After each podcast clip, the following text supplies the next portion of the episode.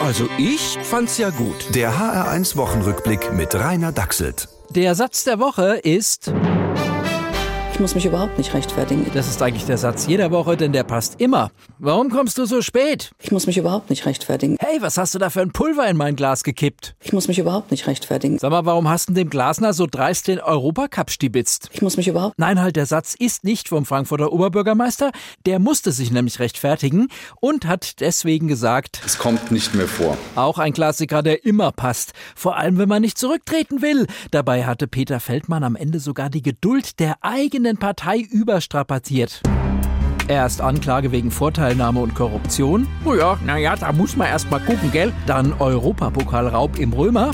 Ja, ja, ja, ja, aber das ist ja eigentlich kein Grund. Und dann ein Herrenwitz im Flugzeug. Unglaublich! Rücktritt sofort!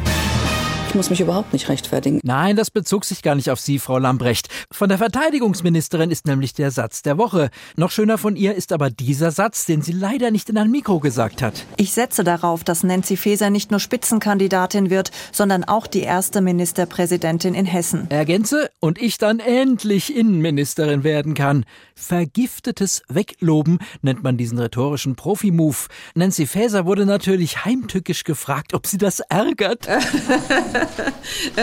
Ich, ich ärgere mich, mich natürlich in der Regel nie über Kolleginnen und Kollegen. Heißt aus dem Politischen ins Deutsche übersetzt? Obacht Lambrecht, noch so ein Spruch, Kiefernbruch!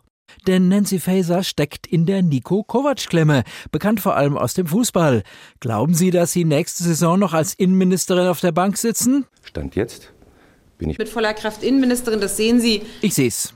Und Stand nächstes Jahr, also ich find's alles ein bisschen vorhersehbar. Es kommt nicht mehr vor. Ich muss mich überhaupt nicht rechtfertigen. Der HR1 Wochenrückblick mit Rainer Dachselt. Auch als Podcast auf hr1.de. HR1. Genau meins.